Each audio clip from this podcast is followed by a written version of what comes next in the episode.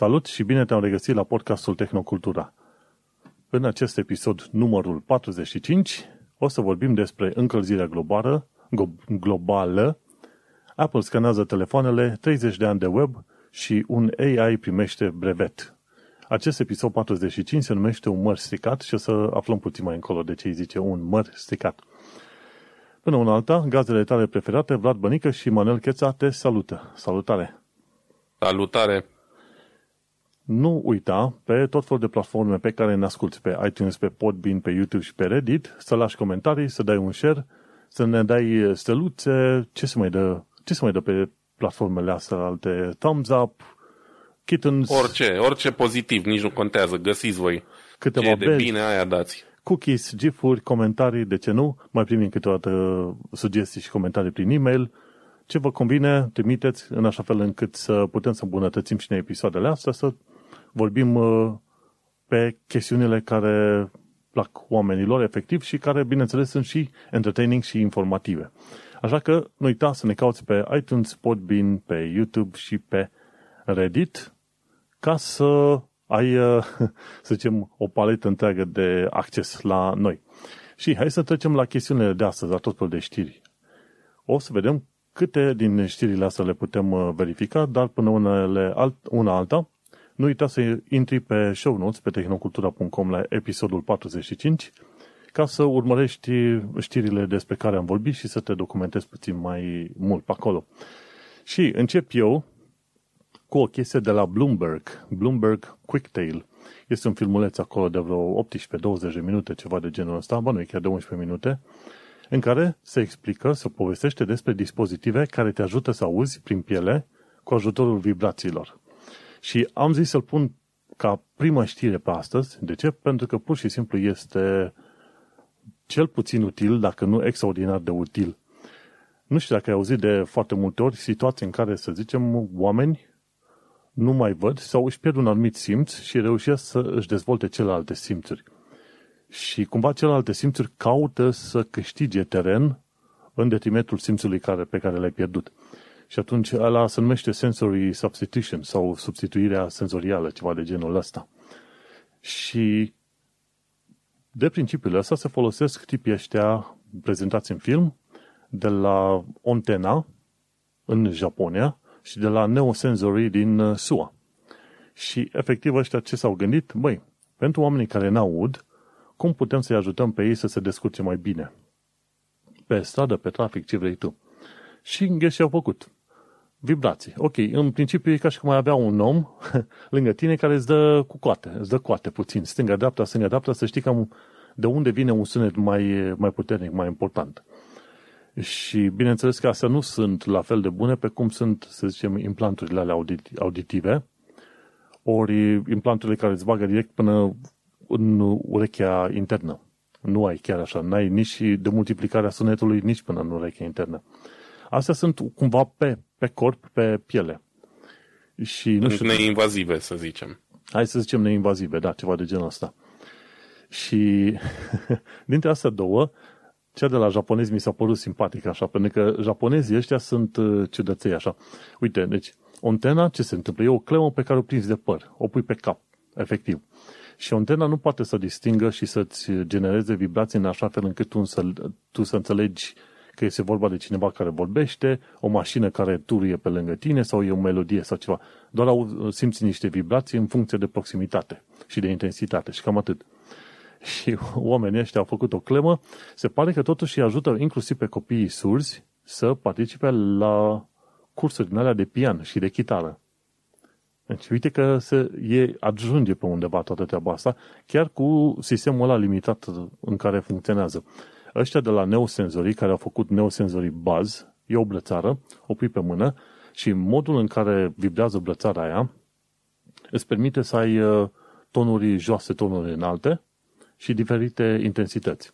Și atunci uh, Neosensory Buzz ăsta reușește cumva să facă o traducere a sunetului cu unalte joase cu range ăsta de frecvențe în uh, vibrațiile de pe mână. Și lau ca exemplu pe un uh, tip acolo care a reușit să recunoască tot felul de situații. când a fost pomenit sunetul unei mașini, un copil plângând, un tractor, ce vrei tu, tipul ăla absurd, prin vibrațiile de la blățar, a reușit să recunoască până la urmă uh, despre ce sunet este vorba. Deci mult mai bine nu faptul că ai un sunet și cât este de tare, ci, efectiv, ce fel de sunete este vorba. How cool is that? Foarte. Știi, și de-aia zic, așteptam de la tine. Ei, ideea este că eu... Cum Scuze, am... n-am, n-am prins ultima idee. S-a, da. s-a întrerupt un pic și n-am prins. Da, exact. Deci asta înseamnă tehnologia. La un moment dat mai și pică. How cool is that? În sensul că, măi, ah, da, până la uh, urmă reușești să ai o brățară care prin vibrațiile sare cumva îți creează senzația de sunet în creier, efectiv. Da, evident că e un, un pas înainte cumva și chestiile astea fac parte din, cum să zic eu, din generația asta nouă de dispozitive care în primul rând probabil pot fi foarte ieftin produse, cel puțin uh, antena aia nu pare o, o chestie extrem de complicată, deci mă gândesc că nu, nu e foarte scumpă.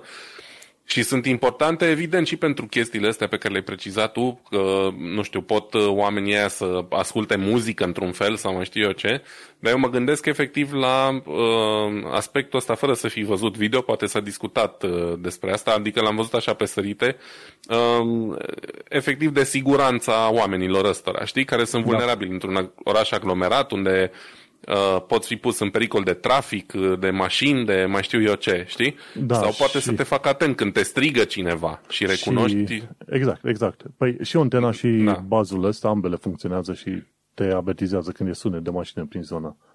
Da, astea sunt niște chestii importante și uh, cel mai important e că sunt metode neinvazive. Um, dispozitivele alea in-ear, ca să zic așa, alea care se bagă în ureche, alea funcționează pentru o anumită categorie de persoane cu probleme de auz, pentru cei care au totuși un auz, doar că foarte slab și chestia aia amplifică foarte puternic sunetul.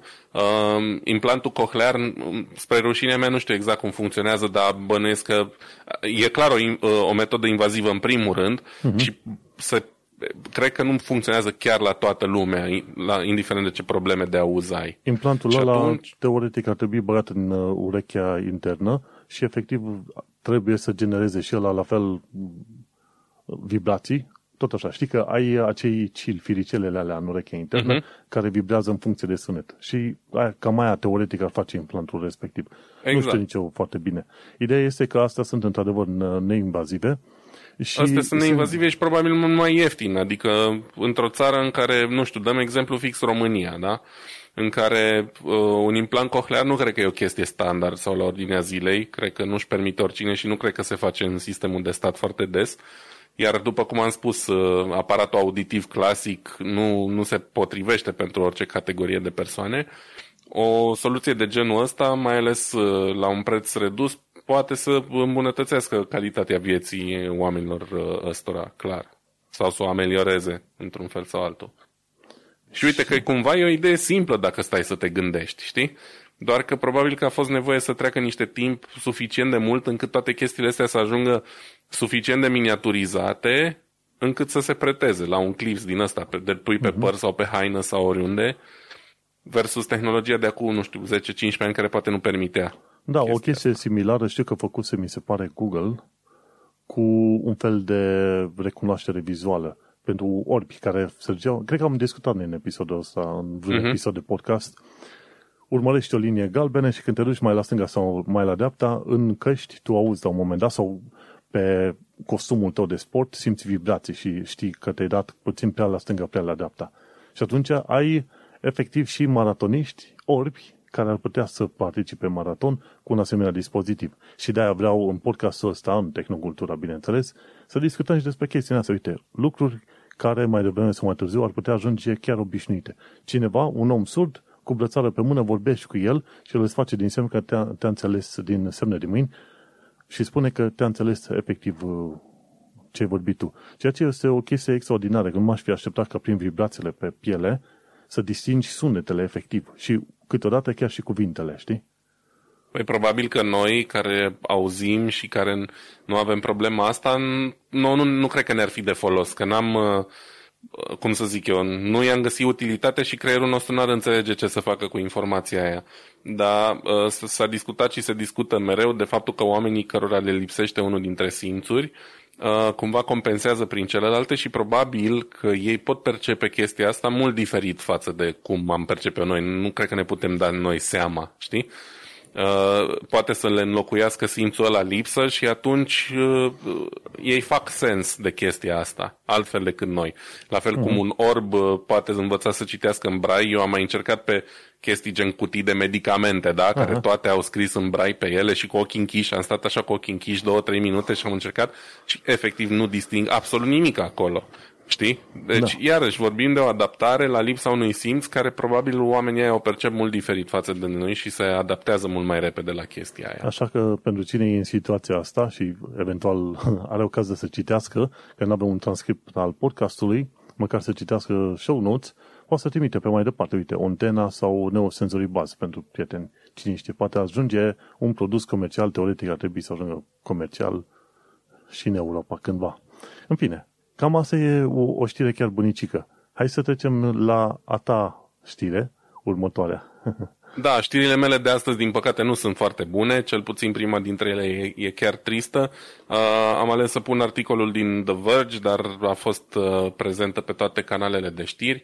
Um, The Verge precizează aici uh, despre un nou raport care uh, exprimă cât de, cât de multe probleme și cât de mult um, amplifică încălzirea globală toate fenomenele astea de, de vreme extremă. Și este vorba de raportul uh, United Nations Intergovernmental Panel on Climate Change, IPCC pe scurt. Mm-hmm. Deci, uh, uh, Comisia Interguvernamentală a Națiunilor Unite pe schimbările climatice. Probabil cea mai mare organizație de genul ăsta din, uh, din lume. Um, articolul se găsește la un moment dat, dacă dai câteva clicuri pe, prin linkuri pe acolo pentru cine e foarte curios să citească. Eu am zis că o să mă uit peste el, l-am deschis, are 4000 și ceva de pagini în total, din care cred că sunt vreo 100 efectiv de raport și restul sunt foarte multe anexe, Um, da, da, da, știi cum e, sunt 4.000 și ceva de oameni și au făcut uh, verificarea studiilor, au verificat 4.000 da, da, și da. mii de studii și au făcut un fel de raport legat de studiile pe chestiuni climatice și tocmai de aia, nu, absolut. Fel, pentru oameni obișnuiți, poate chiar nu are rost să-și piardă timpul pe acolo. Nu, dar din câte am uh, văzut, l-a cuprins uh, textul în sine are până într-o sută de pagini. Restul sunt foarte multe anexe, tabele cu date și așa mai departe, chestii uh, foarte seci pe care nu, nu le-ar putea degusta decât un um, specialist în, în domeniul respectiv. Ideea e că în raportul ăsta se vorbește uh, foarte mult despre ceea ce am ajuns să vedem cam în fiecare an în ultima vreme, și anume intensificarea fenomenelor extreme um, și apariția unor fenomene extreme în locuri în care nu, nu și aveau neapărat locul sau în care se întâmplau mult mai rar în, în trecut. Și, în fine, raportul ăsta um, e important pentru că este un fel de ultimatum dat uh, în calea schimbării comportamentului nostru Uh, pentru a ameliora uh, fenomenele astea de, de încălzire globală care duc la fenomene extreme. De la secete extreme, la ploi extreme, la grindină extremă, la tornade unde nu prea se întâmplau tornade și așa mai departe. Um, și de ce, despre ce e vorba, evident, e vorba de schimbarea stilului, modului în care folosim combustibil, uh, modului în care consumăm energie. Pentru că asta este uh, principalul motiv sau unul din top 3 motive pentru care uh, clima se schimbă atât de, de radical. Um, în raportul ăsta se spune că deja am atins o încălzire de 1,1 grade Celsius um, și că s-ar putea, de fapt șansele sunt foarte mari, să depășim pragul de 1,5 grade Celsius până la uh, jumătatea secolului, adică până în 2050. Pentru că se pare că toate fenomenele astea se amplifică și se accelerează pe măsură ce, ce se întâmplă și previziunile inițiale nu, nu sunt liniare, știi? Cumva da. cresc exponențial și atunci s-ar putea să avem probleme mai mari mai repede decât s-a anticipat. Hei, știi, cum e, știi cum e? Ai văzut filmul la Mad Max cu apocalipse și ce vrei tu? Băi, uite că suntem cam la vreo 30 de ani de zile distanță de fenomene de alea mai, mult mai grave Da, e trist să ne gândim, dar uh, cumva um, riscurile astea le, le vedem și consecințele uh, acțiunilor noastre din ultimii 150 de ani le vedem uh, um, din ce în ce mai des, chiar și la noi în zona temperată, care devine din ce în ce mai puțin temperată, ca să zic așa. Plus, vezi ce se întâmplă cu incendiile din zona mediteraneană. Da, de la incendii în zona mediteraneană, la inundații grave în Germania și așa mai departe, se întâmplă lucruri nu tocmai plăcute. Și de ce discutăm la un podcast de tehnologie despre chestia asta? Păi pentru că pe tehnologie se bazează toată lumea într-un fel sau altul să aducă schimbările astea mult dorite. Uh, am mai vorbit și o să mai vorbim multă vreme de acum încolo despre uh, mașinile electrice, care sunt așa un fel de prim pas, dar totuși destul de timid către dezideratul ăsta. Um, cred că mult mai important ar fi să vorbim despre energii regenerabile, mai ales despre energie solară, despre cum putem implementa chestia asta în gospodăria fiecăruia sub o formă sau alta, pentru că cred că în următorii 10-15 ani fiecare gospodărie va avea minim o formă de, de um, energie regenerabilă uh, pe, pe tot mapamondul, adică nu doar într-o anumită zonă. Deja, uite, de exemplu, putem Acum, spune că din... în 10 ani de zile să ai pentru toate casele e puțin ca scurt. Gândește-te că în Africa sunt o tonă de oameni care n-au nici măcar apă curentă, dormite curent electric. Păi da, da, uite, ei nu contribuie prin chestia asta la, la fenomen, da? Din păcate, săracii mi-e milă de ei, dar știi ce vreau să spun? Mă refer la oameni care, uh, uite, cum sunt eu aici în Germania, da? Uh, există um, noțiunea asta de, în momentul în care îți iei un contract la un furnizor de electricitate, și aici e piața liberalizată, cum mai nou se întâmplă și în România, și ești liber să-ți alegi ce furnizor de electricitate vrei tu dintre o grămadă de furnizori, care evident nu sunt și producători la rândul lor. Sunt un fel de pești, așa, pentru curentul electric. Ei îți oferă prețul cel mai bun sau oferta cea mai bună sau mai știu eu ce. Și există noțiunea asta de uh, energie verde. Unele companii oferă și surse regenerabile, altele oferă exclusiv surse regenerabile pentru cei mai uh, cu inclinații mai ecologice dintre noi, dar evident costul pe kilowatt e mai mare, iar alții în continuare oferă doar surse fosile, știi? Uh-huh. Sunt obligat să menționeze sursele din, din care uh, oferă energie electrică. Eu am un pachet hibrid pentru că, na, mă doare și pă, să folosesc, să ard numai cărbune și petrol pentru curent și încălzire, dar mă doare și la buzunar să, să folosesc uh, strict surse regenerabile. Asta Auzi, e situația. Diferența era, de preț e un pic prea mare încă. E, era aici la știri pe undeva în UK, cineva de la BBC, intervieva un uh, britanic și îi zice, ok, ești de acord că trebuie luate măsuri pentru schimbările climaterice? Zice, da. Și atunci ce faci? Păi sunt de acord să se ia măsuri atâta timp cât mă afectează pe mine. Da, păi nu prea merge. e fenomenul cunoscut sub numele de not in my backyard, știi? Adică toată lumea își dorește schimbări și îmbunătățiri atâta timp cât nu trebuie să facă parte din ele. Dar eu vreau să fac parte din ele. Doar că așa, încet, încet, cum pot și eu și cum îmi permit și eu. Uite, anunț, cred că în premieră la podcastul ăsta, că uh, mi-am luat și eu primul, mi-am achiziționat primul vehicul electric, care nu este o mașină, e un scooter electric. O um, trotinetă vrei să zici tu. Nu, nu, e un scooter, e gen moped. Aha, da? E moped. ca o mini-motocicletă electrică, um, produs de o firmă, o colaborare chinezo-austriacă, Horwin se numește, o să scriu probabil uh, despre, despre el pe blog în curând. Um, e foarte mișto pentru că e în, în gama asta de uh, vehicule ușoare de până în 50 de centimetri cubi, care înseamnă uh, că nu trebuie înmatriculată, trebuie doar să o asiguri, îi faci o asigurare și îți dă niște numere de matriculare, poate fi condusă cu orice categorie de permis, um, are o autonomie declarată de ei de până într-o sută de kilometri, acum na, eu, am, eu sunt, cum să zic eu, uh, cu greutatea peste uh, marja la care calculează ei chestiile astea, deci pe mine mă ține un pic mai puțin acumulatorul, dar unul la mână e foarte fan, doi la mână e o senzație mișto când mergi pe un vehicul care nu scoate niciun zgomot, singurul zgomot pe care l-auzi e vântul care ciuieră prin cască mm-hmm. și trei la mână, costurile sunt extrem, extrem de mici. La un preț mediu al energiei electrice în Germania um, ar consuma undeva la un euro pe 100 de kilometri, Adică cele mai economice mașini, dacă consumă în jur de 3, 3 jumate, 4 litri la 100 de kilometri, asta înseamnă minim 5 euro la 100 de kilometri. Da, da, deci oricum, automat mult mai ieftin. Oricum, îți dai seama că în termeni practici, dacă zice că merge până la 100 de kilometri, înseamnă că undeva va acoperi doar 70% din distanța aia. Deci nu... Oricât se laudă ăștia cu mașinile lor uh, electrice, trebuie să te gândești că vor merge cumva cu capacitatea sau cu distanță până pe la vreo 70% din ceea ce zic ei. Și așa să te poți proteja puțin, știi, îți faci calculele puțin diferit. Da, absolut. Uh, nu am stat să testez la, la limită încă, știi, cât mă, cât mă duce pe mine, la greutatea mea, um, un plin de acumulator. Da, uite ce pot să spun, așa m-am distrat uh, ieri când am plecat la serviciu, am zis, era scuterul băgat în garaj în fața mașinii și am zis, bă, nu mai scot, că trebuie să fac rocada, știi? Am scuterul, pe urmă, mașina e în spatele lui și ca să scot mașina trebuie mai întâi să scot scuterul, să scot mașina și să bag scuterul la loc în garaj. Și am zis, n-am chef de toate astea, e scuterul aici, mă sui pe el și plec. Mai avem vreo 58% baterie, ceva de genul, că l-am mai folosit zilele astea și nu l-am încărcat. Și am zis, this is gonna be close. Mm-hmm. Nu mhm. știu dacă ajung acasă.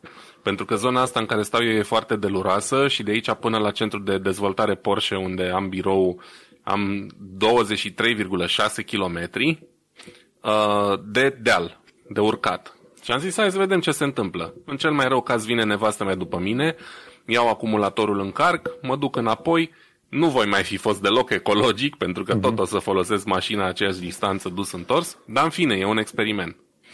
Și am plecat la drum, cu 5-8%. Am ajuns acolo, după cum am zis, 23,6 km mi arăta uh, scooterul, cu 20% baterie. Deci am consumat cât 38% din baterie. Și am zis, trebuie să, am venit cu 38% până aici, trebuie să mă întorc acasă cu 20%. Nu prea dă matematica asta. Dar am zis că hai, am avantajul că acum când plec înapoi sunt la vale majoritatea drumului, știi? Deci mm-hmm. pot mhm. să folosesc inerția, pentru că nu are recuperare regenerativă din asta, A, știi? Păi nu, la un când... scooter de asta ieftin și asta de unde mai vrei tu din aia? Mă, ieftin nu a fost, să știi, a costat 3400 de euro. Oh. Deci ieftin nu e. Eu mă așteptam să fi fost să mă pe la vreo, hai să zicem, 1500-2000. Nope, nici vorbă. 3400 de euro cu acumulatorul ăsta de 40 de uh, ampere oră care îți oferă 100 de kilometri.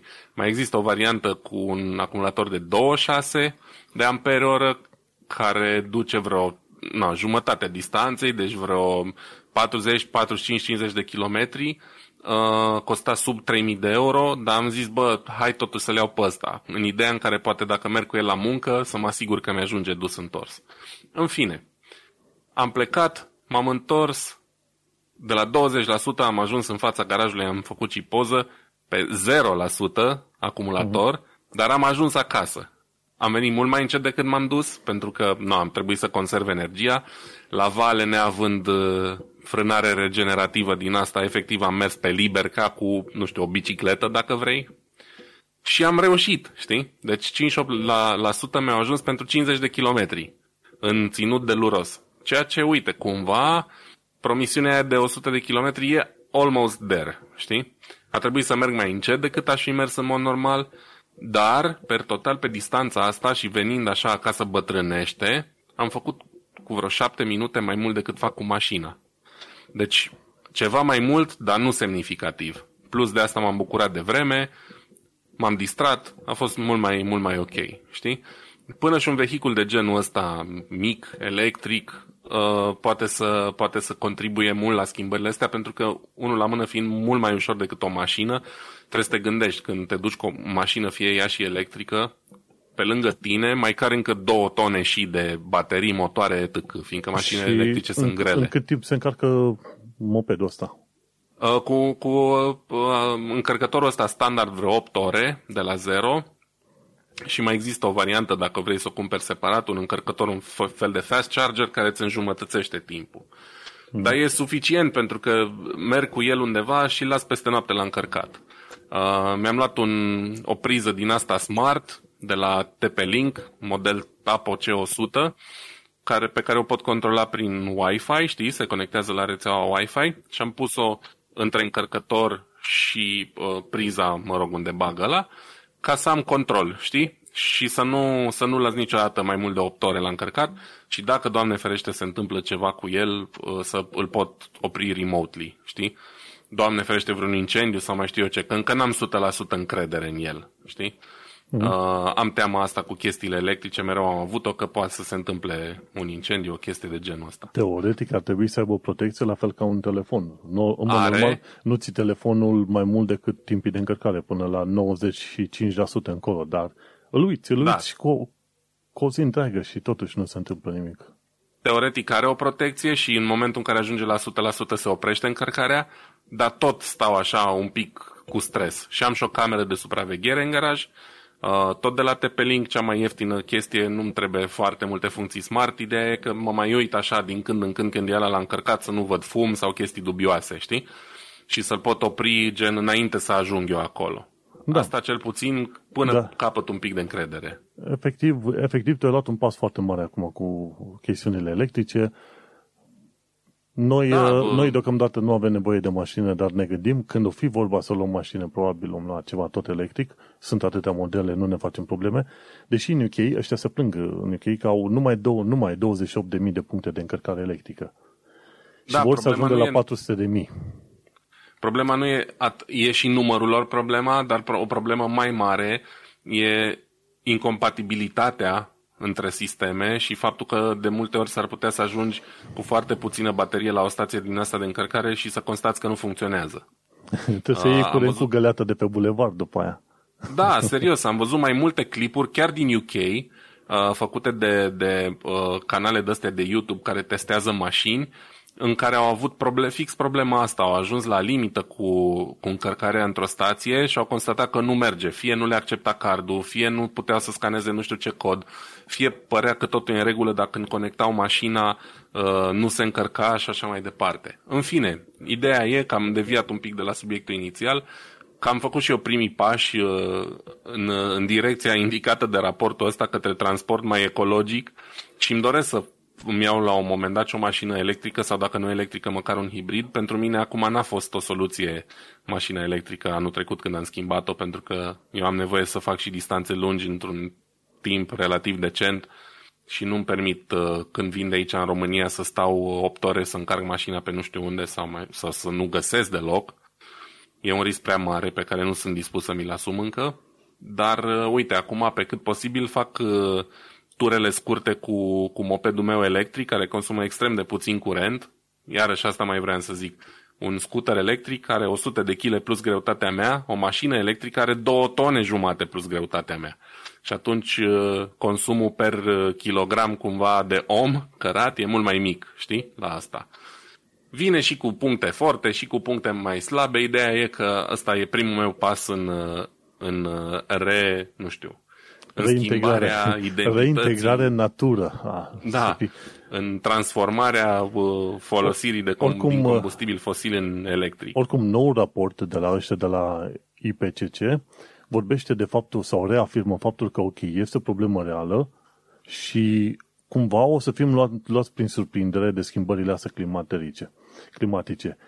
La da. anul va fi un alt raport care va da niște măsuri efective. Deci, ok, care sunt pașii prin care putem să încetinim uh, schimbările astea extraordinar de mari? Și atunci la anul o să trebuiască să avem un uh, alt raport în care se explică, băi, ok, industria trebuie să facă asta, oamenii trebuie să facă asta și atunci probabil că se vor, uh, dacă vor fi hotărâți în toate țările, la nivel de legislativ, vor impune niște reguli. Ok, vom face următoarele chestiuni nu mai avem uh, plastic bags, nu mai folosim aia. Obligăm să, la liberalizarea pieței și să afișeze foarte bine, ce știu, cum se face în Germania, știi? În România deocamdată nu cred că se face treaba asta. Și atunci, cred că de la anul încolo o să vedem niște măsuri mai bine aplicate. Deocamdată toată lumea se scandalizează, dar în două săptămâni toată lumea va uita de raportul ăsta, efectiv. Da, o parte dintre măsurile alea deja au fost implementate. Problema pe care o văd eu foarte mare Uh, e că instituția lobby-ului e foarte activă în multe dintre țările astea foarte dezvoltate și cu consum mare de energie și de combustibil fosil și mă tem că vor sta în, în calea unor măsuri serioase mult mai mult.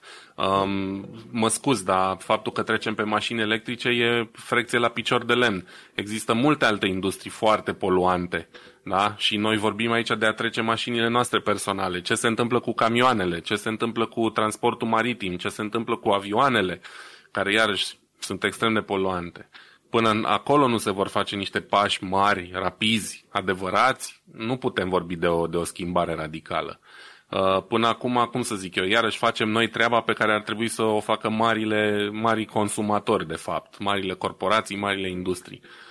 Poate totuși uh, își vor băga mințile în cap, dar cineva trebuie să li le bage, că ei de bunăvoie, Sfântul Profit, uh, nu, pe ăla nu-l bate nimeni. Hei, la nivel de legislativ va fi treaba asta, dar mă aștept abia de pe la anul să înceapă să facă mai, mai serios toate regulile astea.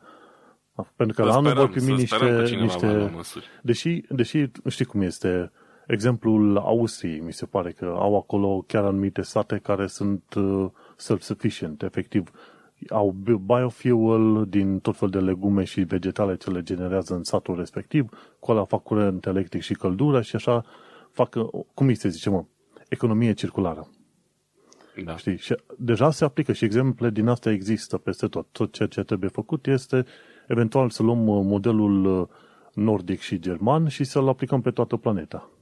Cam atâta. Să sperăm că se va întâmpla mai, mai degrabă, mai repede decât prea târziu. Exact, vedem. Acum, ideea este, e bine că există raportul ăsta și că, cel puțin, în sfârșit, cumva, se scandalizează toată lumea la unison. Cam atâta. Asta a fost rolul IPCC-ului, știi, să se scandalizeze toți. Bun, hai să mergem la următoarea știre. Măi, nu știu cum să zic, dar eu, eu cred că am uh, chestii pozitive sau relativ pozitive. Uite, a doua știre a mea de la W3Org, ci că avem 30 de ani de web, ceea ce numim în România internet. În, în uh, țările anglofone, web nu e tot una cu internet și internet nu e tot una cu web. Internet este efectiv legătura aia fizică dintre calculatoare, care există încă de prin anii 60. Pe când web e doar partea de pagini web, efectiv. Dar noi în România îi zicem internet la web, la partea web.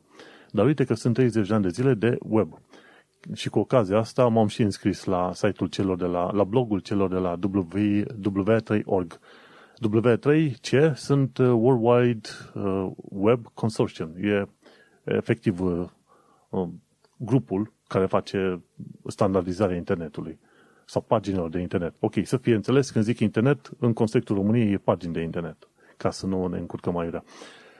Și pe 6 august 1991, Tim Berners-Lee, care pe parcurs a fost upgradat la Sir Tim Berners-Lee, a, a creat sau a dat drumul pentru publicul larg la web și efectiv omul nostru crease un browser, crease un protocol numit HTTP, un limbaj de, de, de, de scriere a paginilor web gen numit HTML și a făcut și un uh, server.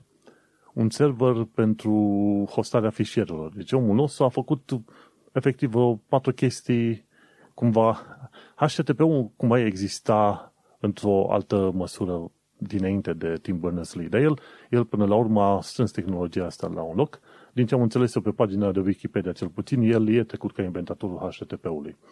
În fine, HTTP, HTML, el, browserul, navigatorul de internet, tot el, inventat o versiune de aia simpluță acolo, plus uh, server.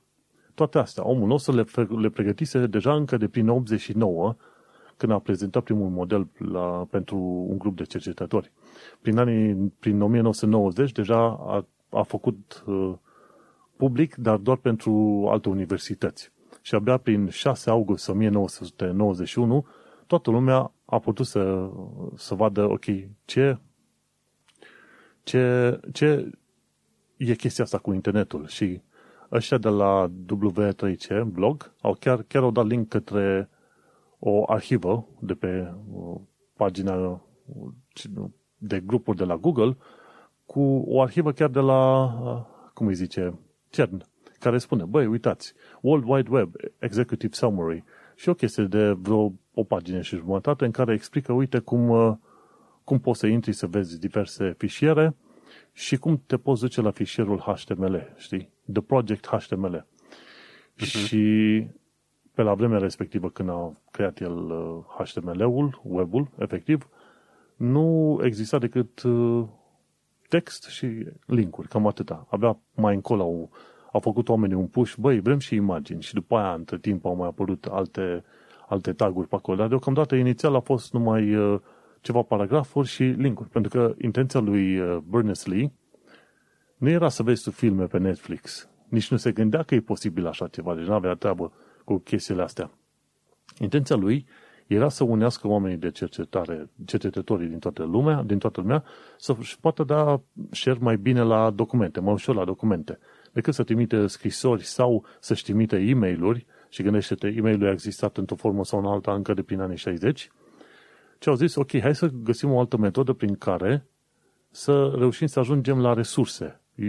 De aia și zice, URL-urile sunt de fapt în mod normal numite URI, Um, sau URL e Uniform Resource Locator, URL-urile alea de la HTTP până la HTML încolo.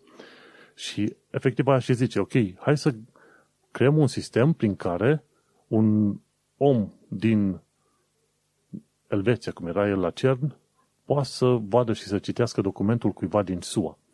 Și așa a inventat el sistemul ăsta. Și uite cum El neștiind, odată ce a lansat pentru publicul larg, internetul a avut o adopție bunicică. În 3-4 ani de zile, deja a început să, să apară foarte multe site-uri astea foarte cunoscute de, de internet. Inițial, oamenii se conectau la internet prin servicii gen AOL, dar pe rețela, rețeaua internă a AOL nu exista așa de liber cum e acum, teoretic liber cum e acum, știi? Și a evoluat. Pe parcurs a apărut și prima specificație de HTML în mod oficial, ca standard, undeva prin 1900, ce știu, 98, 99, ceva pe acolo, destul de târziu, HTML 1.1, ceva de genul. Um, și atunci, uh, pe, și pe aia a mai apărut CSS-ul, care îți permite să faci designul, și pe aia a mai apărut și JavaScript-ul prin 95, care îți permite să faci pagini dinamice, să adaugi interactivitate la website-urile astea.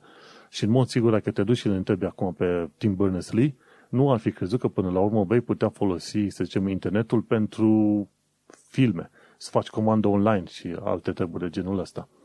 Dar uh, cumva, sau pentru social media, uite, pe ideea de social media, nu ar, fi, nu ar trebui să fie o surpriză, pentru că încă de prin anii 60-70, oamenii care au descoperit că pot să comunice între ei, se putea comunica online, cumva. Dar uh, nu, erau un fel de forumuri online, cred că erau numite BBB, ceva de genul ăsta, nu un sistemul HTTP, prin care se puteau comunica cu alți oameni. De exemplu, avea, reușeai să intri pe fișierul de la universitate și lăsai un appending, efectiv, adăugai un text acolo și spuneai știrile de astăzi. Deci, cumva, comunicarea între oameni și chestiile astea sociale au existat din, din totdeauna. Și webul a ajutat cumva oamenii să se unească mult mai, mai bine în discuțiile unii cu alții pe acolo. Și restul știm noi, cumva e, e, e poveste. Dar uite, 30 de ani de web este una dintre tehnologiile efectiv care a avut efectul probabil cel mai mare și este tehnologia care mi-aduce mie bani. lună de lună. Uite că a fost atât de bine proiectată de la început încât a permis toate evoluțiile astea. Uh, tot, tot sistemul ăsta, știi? Da, și bineînțeles n-au știut ei multe chestiuni și când a fost gândit și HTML-ul și HTTP-ul, n-au, au fost gândite pentru nevoile de pe atunci și pentru, să zicem, idealurile de atunci. Pentru că acum ai văzut că la un moment dat Google a făcut un push foarte mare ca toată lumea să treacă pe HTTPS, deși nu toată lumea trebuie să fie neapărat securizat. Mai ales dacă ești pe un site informativ care nu are formular în care să-ți introduci tu date sau ceva și doar citești, nu prea contează.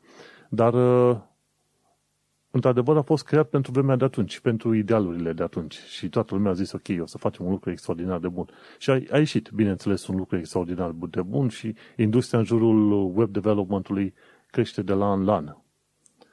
Și se tot crească, pentru că mie îmi convine. Cu cât crește, cu atât am eu șanse mai multe de de employment, să rămân uh, angajat.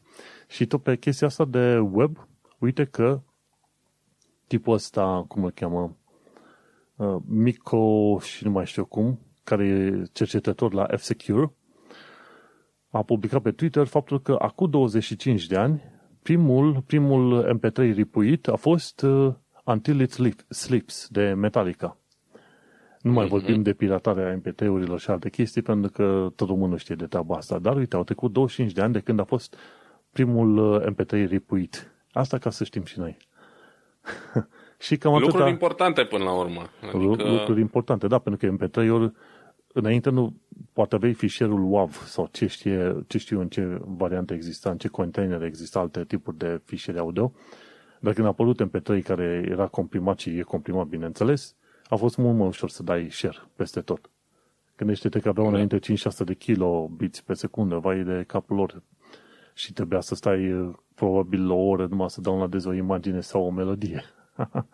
Ce păi era celebru când, când dădea drumul noaptea lumea la internet să descarce două melodii până dimineață, nu? Până pe la începutul anilor 2000, când câțiva norocoși aveau dial-up și cam asta era singura modalitate de a auzi niște muzică nouă. Da, știu. Și știu pentru jocuri de alea simpluțe cât stăteam și eu câteva zile să se descarce de pe Strong DC. Și atunci, da, toată lumea știe istoria asta. Important este, pe 6 august 1991 a fost lansat web și noi am sărbătorit acum, chiar de curând, săptămâna trecută, efectiv, 30 de ani de web. Cam atât. Mulți înainte. Să tot fie. Bun. Trecem la a doua știre proastă pe care am uh, ales să o pun în, uh, în, artic- în uh, episodul de azi. Articolul este din Ars Technica, dar bineînțeles și asta a fost o știre care a făcut în conjurul internetului. Um, Apple a prezentat uh, săptămâna trecută către niște academicieni din Statele Unite uh, un sistem, un soi de program care se numește Neural Match, um, care propune o chestie cumva uh, la prima vedere foarte nobilă.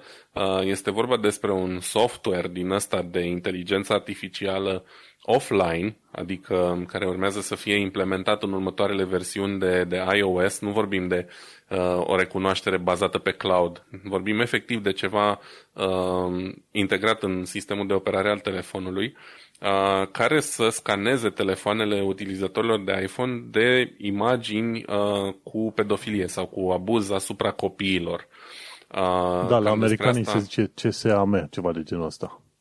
Da, au ei tot felul de acronime, în fine, e clar despre ce e vorba. Uh-huh. Uh, deci un sistem integrat bazat pe uh, uh, inteligență artificială, pe rețele neurale, uh, de recunoașterea imaginilor uh, de genul ăsta în uh, sistemul de operare iOS.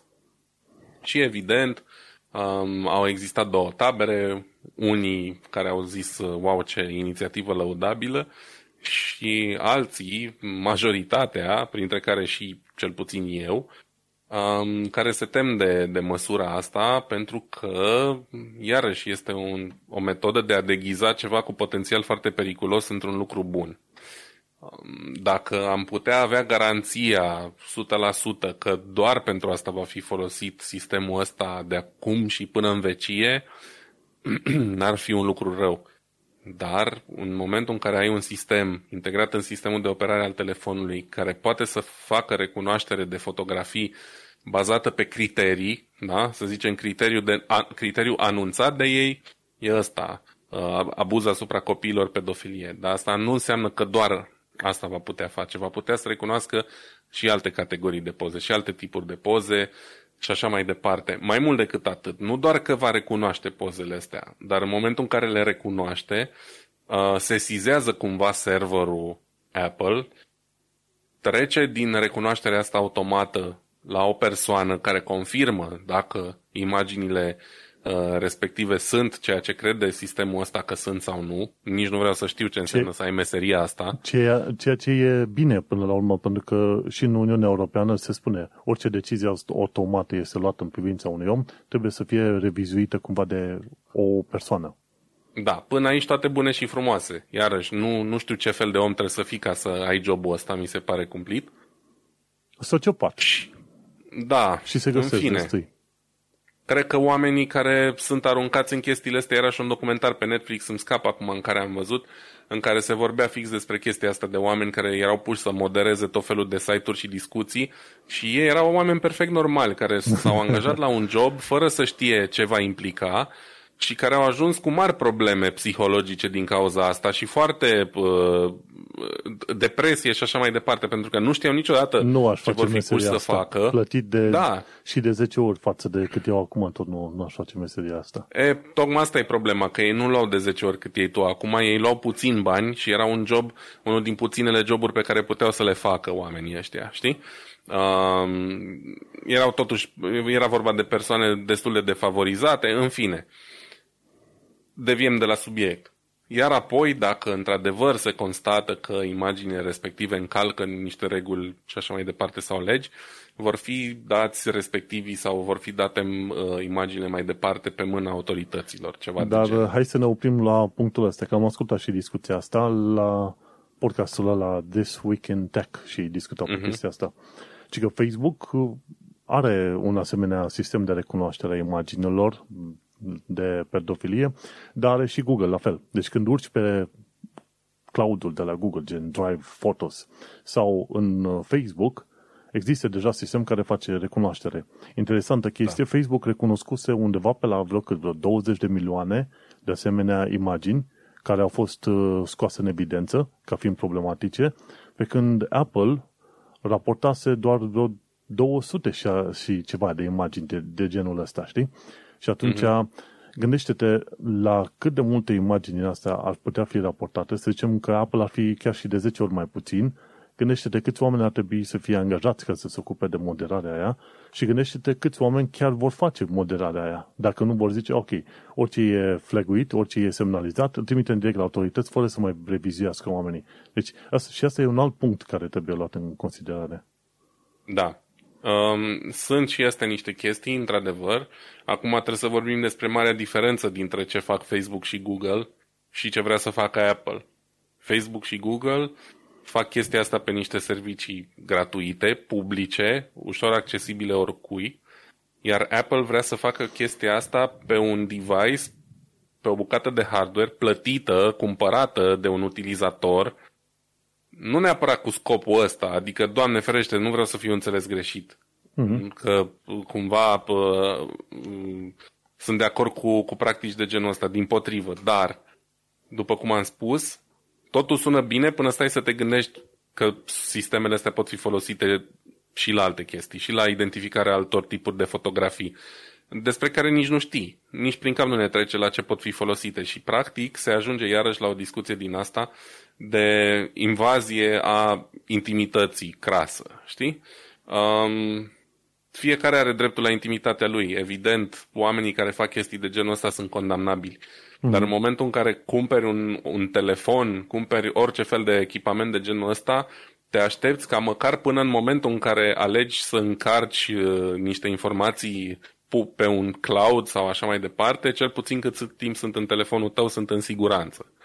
Um, poate să înceapă totul foarte frumos cu, cu chestia asta, cu uh, imagini, cu exploatarea copiilor și așa mai departe și să se transforme în, uh, nu știu, vrem să vedem toată lumea care are fotografii la mare sau care are fotografii la munte sau și bazat pe asta iarăși să vindem informații sau mai știu eu ce să, să facem cu, cu chestia asta, știi? Asta e marea diferență. Una e când încarci tu o poză pe, un, pe o pagină publică gen Facebook sau pe un serviciu cloud gen Google și alta e când uh, cumva uh, spionul intră la tine în telefon și mai și plătești pentru asta. Și știi? cum e de cele mai multe ori când vrei să faci calcule de genul ăsta, trebuie să te gândești, păi, ok, am văzut că se face foarte des comparație între telefon și casa proprie, camera proprie în care ești, cum stau eu în chirie, stau o singură cameră. Deși stau cu proprietarul în casă, proprietarul nu are voie să intre în cameră la mine decât dacă mă anunță cu vreo 24 de ore înainte. Altfel îi bat obrazul, zi, ce căuta să te uiți la mine în cameră. Okay. Și atunci e, e vorba de intimitate, de genul ăsta. Și atunci, efectiv, oamenii fac uh, uh, paralela asta și probabil trebuie să și facă, pentru că altfel este greu să te gândești în sistemul digital, ok, unde se stabilesc limitele, pentru că este foarte ușor să, să te dai click, click, click, te duci pe alte website-uri sau să intri pe tot felul de servicii, știi? Și atunci, modul în care se judecă foarte multe chestiuni din astea, ok, fac paralela cu camera mea, cu locuința mea. Atunci am o serie de poze pe acasă, în ce condiții poți să-mi intri tu în, în casă la mine să-mi vezi pozele. Sau nu neapărat poze, ce acte am eu. Sau ce albume, să, să zicem, de muzică, de filme am eu. În ce condiții poți să intri? Doar dacă îți dau eu voie. Știi? Iar, iar chestia asta e ca și cum a spune, ok, dar Apple zice, măi, dar noi recunoaștem, avem un algoritm special, nu ne interesează ce ai tu pozele obișnuite, doar ale alte diferite. Dar asta e problema. Odată ce ai lăsat pe, pe ăsta în casă, cel, cel ține să se uite și într-un sertar mai jos și într-un sertar mai sus. Și cam exact. asta este toată, toată logica. Și adevărul este că odată ce un asemenea sistem ar fi aplicat, orice individ cu imaginea astea problematice s-ar muta pe altă platformă. De exemplu, te, sunt uh, tot mai multe telefoane pe Linux în momentul de față.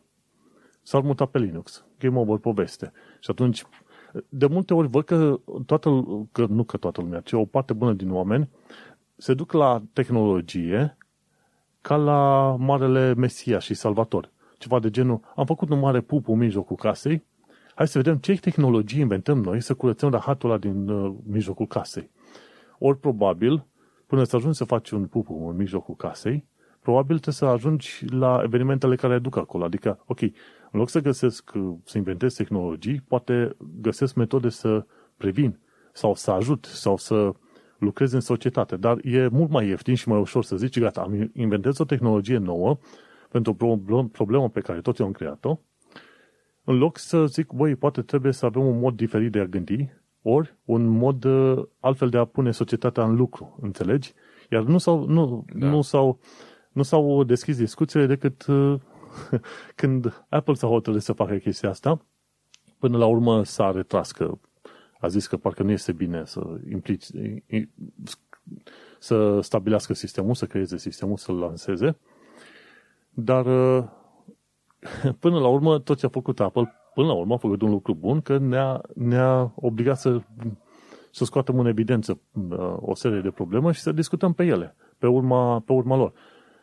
E bine că există un aspect tehnologic, dar depinde cum îl aplici, una la mână. Și a doua, de ce uh, mai, mai ales politicieni se duc repede pe chestiile astea punitive sau de control, primul rând. Băi, de ce? Pentru că dă bine la presă și arată că tu faci ceva.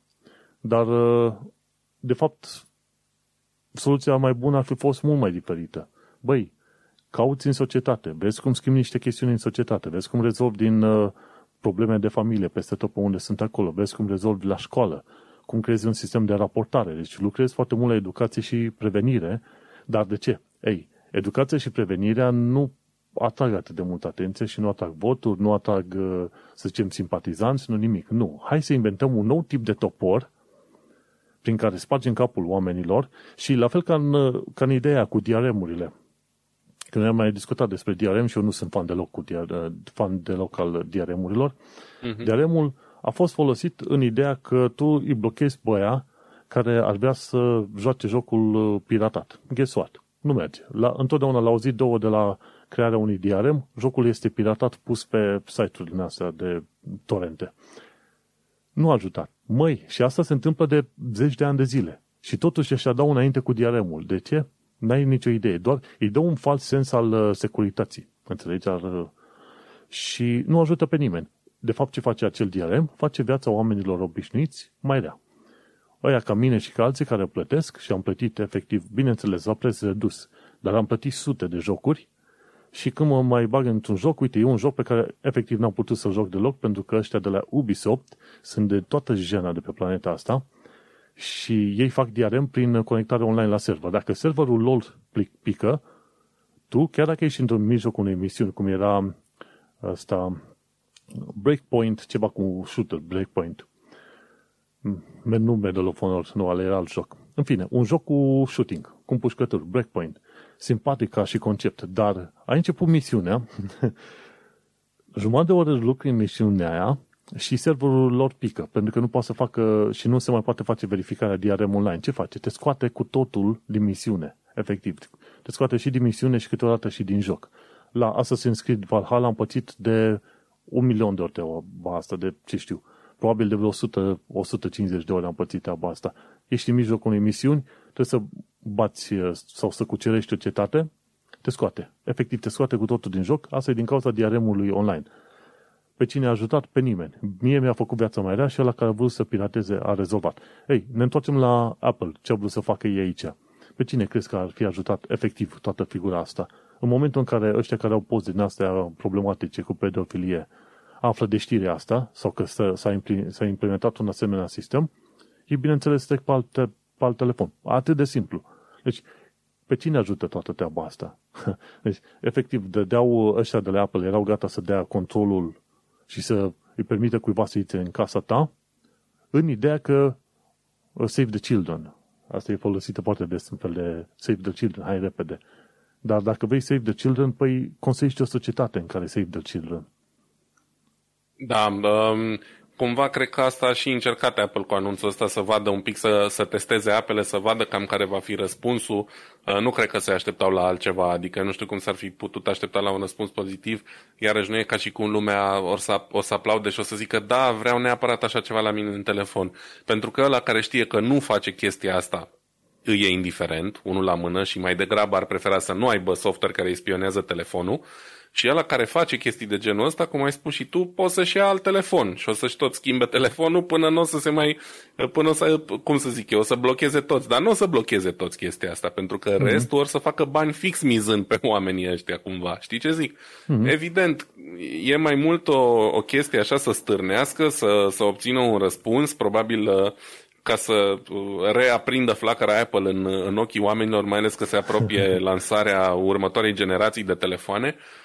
Dar uh, per total, uite cum a, cum a scris un nene aici foarte frumos, a scris uh, nenea Alec Muffet, care este cercetător în securitate și uh, uh, lobbyist pentru uh, privacy, pentru intimitate, care a lucrat în trecut și la Facebook și la Deliveroo, deci probabil că a avut mult de a face cu probleme de privacy, a spus că uh, um, Apple are walking back privacy to enable 1984, adică Apple se întorc cumva, mm-hmm. uh, își schimbă placa pentru a uh, permite să se întâmple ceva similar cu, cu novela 1984, adică supraveghere absolută. Uh, Pentru că toată lumea gândește la fel cum am zis și noi, bă, chestia asta e deghizată în ceva bun, dar nu e de fapt ceva bun. Da, și nu cum este, intențiile bune, și cum e, iad, drumul către iad este pavat cu intenții bune.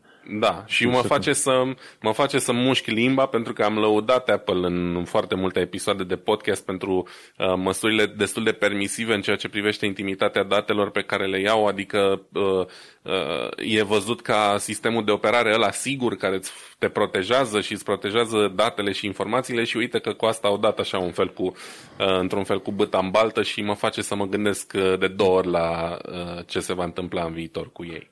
Da, și oricum trebuie să recunoaștem și un alt lucru, cum l-ai zis tu mai înainte, și anume faptul că atunci când ai un serviciu online, mai ales dacă este un serviciu gratuit, firmele alea vor verifica aproape tot ce e pe acolo. De exemplu, ai Gmail, Gmail este în stare să-ți creeze răspunsuri pregătite pentru e-mail prin uh, baza istoricului, uh, efectiv a e-mailurilor pe care le-ai avut și, bineînțeles, uh, vede ce, ce scrii și îți pregătește un răspuns pe acolo. Deci, Google și îți prezintă și știri, de exemplu, în Gmail vezi și știri pe baza newsletterelor ce vrei tu. Ale un serviciu gratuit, ok? E o treabă. Da. Pe Drive și Photos, la fel. Ei și bagă nasul peste tot. Pe Facebook, la fel. Orice, aproape orice fel de serviciu online care e în afara casei tale sau telefonului tău, oricum este scanat într-un fel sau în altul. Bineînțeles, nu de o persoană, dar uh, limita până la urmă tot trebuie să fie telefonul, că telefonul este efectiv casa ta, casa ta cu tine. Noi suntem efectiv niște melci de aia digitali, hiper-mega conectați, care ne purtăm casa cu noi. Și este ca în, uh, ca în Doctor Who, nu știu dacă ai văzut filmul, uh, serialul Doctor Who. Vreau să mă uit la el, dar încă n-am reușit. Este, it is bigger on the inside. Deci telefonul ăsta este mic, dar cuprinde un uh, întreg univers. Și atunci cine are acces la acel univers, efectiv are acces la tot ce înseamnă omul respectiv. Da. Și aici este mica mare problemă și o, o chestie pe care unii oameni nu prea înțeleg, înțelegi? Bun, cam, cam da. asta am discutat noi despre Apple și mărul care s-a stricat. Bun, hai să mai continuăm. Mai, mai am o altă chestie. Hai să discutăm pe AI, de exemplu, să discutăm știrea de la TechDirt și zice așa, că Australia oferă brevet unui AI. Și atunci este vorba de cazul AI-ului denumit DABUS sau Device for Autonomous Bootstrapping of, of, bootstrapping of Unified Sentience. Efectiv, un aparat pentru conectarea autonomă a să zicem, conștiinței unificate, ceva de genul ăsta. În, în fine, nu înseamnă nimic dabusul ăla. Chiar dacă citești definiția asta, este absolut nimic. Pentru că AI-ul pe care, de care vorbește aici este un ML, Machine Learning. Machine Learning este Pattern Recognition. Cam ăsta este punctul la care se ajunge cu Machine Learning. Nu ai un AI generalizat, nici măcar, hai să zicem, AI specializat, dar uh, AI-ul specializat nu poate să fie numit AI, să zicem, știi, cum ar fi sentience, înțelegi? Și aici este vorba de, de un tip din SUA numit Stephen Thaler, care tot a încercat să primească, să zicem, brevete pe baza AI-ului. Și AI-ul inventează o prostie și atunci el, prea, el, el vrea ca brevetul respectiv să fie recunoscut în, cumva pentru AI-ul respectiv. Uniunea Europeană, UK-ul, SUA au refuzat, Australia au acceptat. în Australia se pare că dacă ai un AI care inventează ceva, e bine, atunci brevetul respectiv teoretic să fie valid. Dar cumva, chiar dacă AI-ul primește brevetul, brevetul va fi cumva proprietatea deținătorului AI-ului, efectiv. Deci, păi într-un fel sau în altul, Australia recunoaște faptul că un AI nu poate fi proprietar și de, de brevet în mod uh, real, dar cumva zice că AI-ul ar putea genera lucrări demne de un brevet. Dar adevărul e că este o prostie extraordinară. De ce? Pentru că brevetul a fost inventat ca protecție pentru oameni. Ok, am inventat o, un, o nouă roată, o roată pătrată. Și cumva merge. Eu vreau ca inventator să mă pot folosi de invenția mea și de, să zicem, royalties, de licențe, în, pentru vreo 25 de ani de zile, în așa fel încât eu să mă bucur că am investit bani, efort, energie în invenția mea. Ce investește AI-ul și ce protecție are nevoie un AI, știi? N-are. N-are, n-are inteligență, n-are voință, n-are nimic, n-are nevoie de protecție, niciun fel de chestii, ca să zici că un brevet este valabil pentru un AI. Dar m-a interesat să văd chestia asta că, uite, e curios că ăștia din Australia s-au gândit că Până la urmă e, e interesant să dai brevetul unei AI. Nu știu acum dacă alte țări vor uh, urma, urma calea Australiei, mă gândesc că nu, pentru că este o, o prostie extraordinară. Suntem cu mult departe de punctul în care o să ai un AI generalizat real. Și se va ajunge acolo pentru că, uite, cum în 30 de ani de zile, cum am ajuns cu internetul, cu AI-ul va dura ceva mai mult. Gândește-te că încă de prin anii 30-40, de când s-au gândit oamenii la calculatoare, la computere, și de când Alan Turing a vorbit de Turing Machine și așa mai departe, încă de pe atunci ei vreau să creeze sisteme AI. Și atunci sunt ce? 90 de ani de zile de când s-au tot gândit la sisteme AI, am ajuns până în punctul de pattern recognition, un fel de machine learning, ok? Cam pe acolo. Deci, prea departe, nu o să fim nici, nici într următoarea sută de ani. Așa că da. AI-ul nostru săracul e interesant așa ca chestie, dar uh, până în punctul în care dă un brevet, așa, e o prostie extraordinară, efectiv, ce s-a întâmplat. Deci,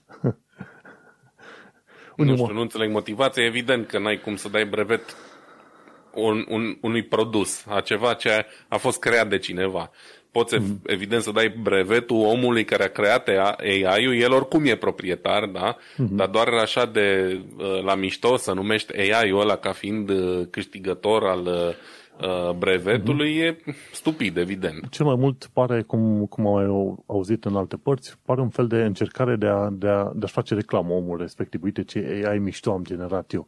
Atât. Și dat fiindcă primit un brevet, ok, ce reclamă mai bună decât un brevet, într-adevăr. Dar atât. Da. Nu înseamnă că ăla este efectiv pozitiv. Dar din Australia, continuăm acum la știri scurte, că nu mai avem mult, știri la foc continuu, foc rapid, ca să zicem așa. Um, postul de televiziune ABC a raportat faptul că compania de telefonie Telstra din Australia, ci că oferă apeluri gratuite de la cabinele de telefonie. Telefoanele fixe din Australia sunt gratuite să suni la telefoanele în Australia pe mobil sau pe fix. Efectiv, te duci la orice telefon, ridici, sun pe cineva. How, cât, cât e de tare faza asta? Ia zi. Este extrem de tare. Și în ultimii câțiva Probabil ani că de zile... și pentru că n-au ce să facă cu ele și costă prea mult să le demonteze. Uh, sunt obligați de guvernul federal să le țină în picioare și îi costă doar 5 milioane anual să permite telefoane gratuite de pe ele. Deci firma Telstra sigur câștigă mult mai mult decât 5 milioane care îi pierde. Numai prin reclama asta, pe toată planeta asta deja au câștigat mai mult. Înțelegi firma. Așa și totuși că... câtă lume le va folosi în ziua de azi când toată lumea are un telefon mobil ci cu că multe sunt foarte minute. mulți, ci că sunt foarte mulți care, bine, foarte mulți însemnând, să zicem, poate 10 sau 100 de mii de oameni care într-adevăr n-au telefoane mobile, ori în zona în care sunt ei, n-au acces la telefon, la rețea mobilă. De ce? Pentru că Australia e cam cât SUA ca mărime. Și îți ia, de exemplu, când te duci dintr-o, din partea de sud-est către nord-vest, să treci dintr-o parte alta în Australia, îți ia 5 ore cu avionul. Nu e o țară mică, înțelegi? Și gândește-te că Absolut. Ești în, e, majoritatea populației e în zona de, de sud-est. Pe coastă. Da, efectiv da, coastă. Pe coastă, în pe coastă, în zona de sud-est, sud-vest și poate puțin nord. Efectiv, coastă. Da, Ce se dacă întâmplă dacă ești despre, mai în centru? Dacă vorbim despre chestia asta, despre faptul că pă, sunt în zone remote unde lumea nu are acces la internet, la pă, rețele mobile, da, atunci clar are sens. Și, da, în fine, ca o, vezi, asta e o chestie mult mai utilă din Australia să vină decât uh, brevetul AI. Dar să vezi o firmă că până la urmă oferă telefonie gratuită fixă, e, e un drum bun. Uite, i aș vrea ca oamenii să facă treaba asta. Telefoanele fixe pe unde mai există să fie efectiv gratuite. Să poți să suni unde ai nevoie, când ai nevoie, în caz că telefonul tău pică. Bun, mergem la următoarea chestie. De la Security Now am aflat de curând că grupul de uh, ransomware, grupurile de ransomware, Revil și DarkSide, revin, dar sub formă de Black Matter, o, nou, o nouă firmă, o nouă, un nou grup de ransomware numit Black Matter, ei, e compus din Revil și DarkSide. Deci, cum spuneam noi acum câteva săptămâni de zile, uite-te că nu dispare ea. Îți prea mulți bani la mijloc ca să dispară. Dar ci că au cod de etică, da? Ține minte. Și adică ei ah, nu, vor, da, scuze. nu, vor, nu vor permite să fie atacați să fie atacate spitalele, armata, sistemele de infrastructură importantă, chestii de genul ăsta. Dar degeaba nu permit ei, pentru că oricum se întâmplă. De exemplu, Irlanda, aici peste, peste Baltă, a avut probleme cu întregul sistem de sănătate, când a fost blocat de un ransomware anul trecut. Înțelegi? Deci, degeaba o etică, că tot nu ajută. Bun, mergem pe mai departe. Tom's Hardware, ci că a făcut ierarhia procesoarelor pe 2021. Iar eu am un procesor Intel 8700, luat acum vreo 2 ani de zile, procesorul fiind puțin mai vechi, de 4 ani de zile, și uite-te că un procesor de la Intel, vechi de acum, să zicem, 4 ani de zile, este, să zicem, 69,9% din maximul care e AMD Ryzen 9 5900X. Deci am, să zicem, 30% mai puțină performanță față de un Ryzen 9 5900X, care e acum nou recent, dar nu contează. De ce? Pentru că în materie de gaming, dacă ai un i5, ar trebui să fie bine. Deja de câțiva ani buni încoace, de 3, 4, 5 ani de zile, pentru gaming se recomanda măcar un i5. Dacă vrei editare video-audio, atunci treci pe un i7, știi?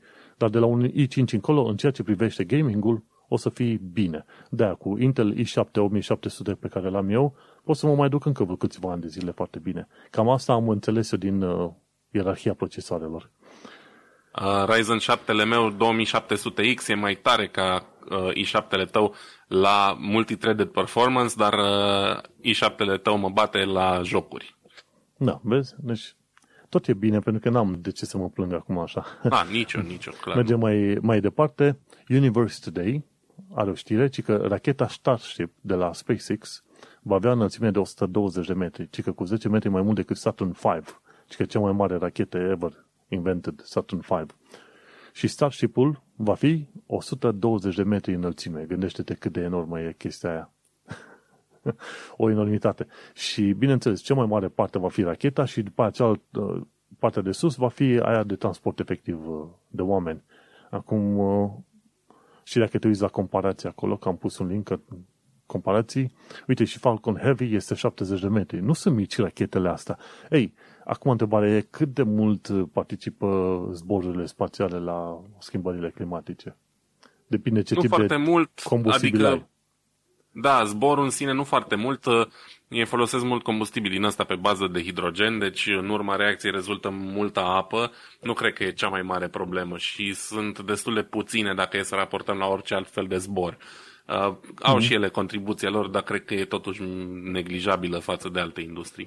Um, mm-hmm. Foarte pe scurt, dacă vrei să vezi ceva interesant, pe canalul de YouTube Everyday Astronaut, um, tipul care are canalul a lansat uh, două uh, părți dintr-un reportaj de aproape două ore cu Elon Musk la sediu din Texas unde asamblează Starship. Mm-hmm. Um, îți recomand să, să le cauți și să te uiți, o să-ți trimit eu linkurile la ele. Um, chiar vorbește direct cu Elon vreo două ore despre uh, program și chestii mai tehnice, e interesant. Da, nu cred că o să pot să stau să-l ascult pe Elon mai mult de un minut, așa că de bun ca... E dificil, ca, dar merită. ca idee, da. Hai că mai avem o, o chestie foarte interesantă, ci că, uite, Vintage Space, e un canal foarte fain de YouTube, uh, ce am aflat de acolo, că, că în anii 60-70 NASA a testat costume de astronaut cu rachete la picioare. Și că vrea să facă stabilizare în fel de Iron Man. Dar nu, nu le-a mers și au renunțat la idee. Era mult prea complicat să facă treaba asta, știi? Dar au încercat. Așa au încercat timp de câțiva ani de, de zile. O altă chestie, pentru cine este interesat de chestiuni mai tehnice din lumea filmărilor sau din lumea audio, ci că de unde vine audio sampling de 44,1 kHz, de obicei cam asta ți se cere pentru podcasturi. E o cerință de la Apple Podcast, de exemplu, să ai uh, fișierul tău audio să aibă audio sampling de 44,1 kHz și de 48 de kHz. De unde vine asta? Bine, vine de la faptul că atunci când trebuia să fie transmis uh, sunetul prin, uh, tele, prin uh, televiziune, cumva trebuia să codeze audio în semnalul video al televizoarelor. Și efectiv mm-hmm. este legat de NTSC și PAL. Și de acolo vine 44,1 kHz. Cine e interesat, bineînțeles să se uite pe chestia asta. Și ultima chestie pe astăzi. Avem așa, și că cum arată Skyrim cu 500 de moduri și ray tracing. Nu știu dacă ai reușit să vezi, dacă n-ai timp, uite-te. Nu știu dacă ai jucat Skyrim-ul. Este un RPG super mișto, undeva din 2008-2009, când a fost făcut, chiar mai vechi de Cred că chiar 2007. L-am jucat și încă... Nu, nu 2007, vorbesc prostie, după 2009, că țin minte că mi-am luat primul laptop uh, în 2009 și era așa semi-gaming și eram foarte fericit că Skyrim mergea cu uh, detaliile la maxim. Și încă mă joc Skyrim, am luat versiunea asta enhanced, uh, mă joc foarte rar, um, cumva își simte vârsta jocul, dar e mișto, adică atunci am ținut multe, multe ore în, uh, în scaun. Da. Da, și efectiv are jocul Skyrim l-am jucat de vreo două ori. Ceea ce e rar pentru că nu mă bag să joc jocuri. Și l-am jucat de două ori când avea grafica aia mai amărâtă și cu culorile alea mai amărâte. Dar acum când te uiți în filmul ăsta cu 500 de mod, moduri din astea, 500 de enhancements și ce vrei tu, ei arată total diferit. Deci uite-te pe video când poți, o să-ți dai seama, arată extraordinar de frumos și cei care și ray tracing, foarte simpatic, dacă ar mai reieși o versiune de Skyrim ultra actualizată, probabil că aș mai juca-o, pentru că mi-a plăcut la, Sky, la Skyrim ce a avut, a avut un sistem RPG destul de făinuț, comunicare, misiuni, misiuni secundare, foarte bine pus la punct jocul. De-aia încă are foarte mulți fani. E o lume extrem de mare și au scos uh, recent și o versiune pe Switch și vreau să-mi iau ca să mă joc uh, on the go. Da. Eu nu mai joc. M-am, uh, m-am, mi-am făcut plinul pentru că am, juc, am jucat de două ori, dar de fiecare dată am făcut aproape toate misiunile, inclusiv alea secundare. Asta înseamnă undeva aproape de 300 de ore ceea ce este un timp enorm. Nu mai vreau să mai pierd așa de mult. Eu nu cred că am făcut secundare decât dacă mi-au fost uh, din greșeală în drum. Mi-ar plăcea să fiu și eu completionist din asta, dar eu nu prea am răbdare să fac no, chestia am asta. pierdut, am pierdut prea mult timp. Inclusiv cu Assassin's Creed Valhalla pe care l-am jucat acum.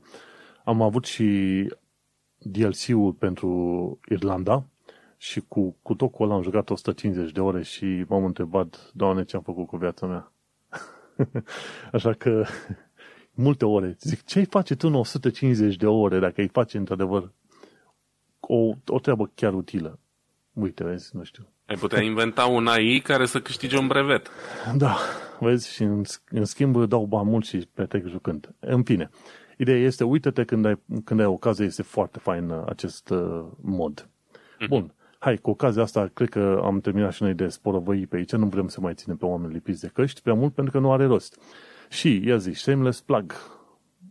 Uh, niciun shameless plug, am scos săptămâna trecută un nou episod pe Diaspora Cast, uh, referitor la Forumul Studenților Români de Pretutindeni, care are loc la sfârșitul acestei luni la București. Dacă sunteți studenți de pretutindeni sau dacă cunoașteți studenți de pretutindeni, puneți urechea, dați un share să ajungă la cât mai multă lume interesată de evenimente de genul ăsta. În rest, ca de obicei, căutați-vă o cauză nobilă, faceți o donație, ajutați pe cineva la greu și așa mai departe. Cool, foarte bine. Iar pe mine mă găsiți pe Manuel Cheța pe manuelcheța.com, unde am podcastul Un Român în Londra. De curând am scris și acolo un articol denumit De unde ții știrile. Și acum am, da, am linkuit acolo feed-ul meu cu vreo 79 de surse, plus am pus lista întreagă de canale de YouTube pe care le urmăresc, vreo 291 de canale. Deci dacă te plictisești și nu știi ce, ce, ce să urmărești, de ce nu, intră pe manuelcheța.com să găsești articolul respectiv de unde ții știrile. Și cam atâta.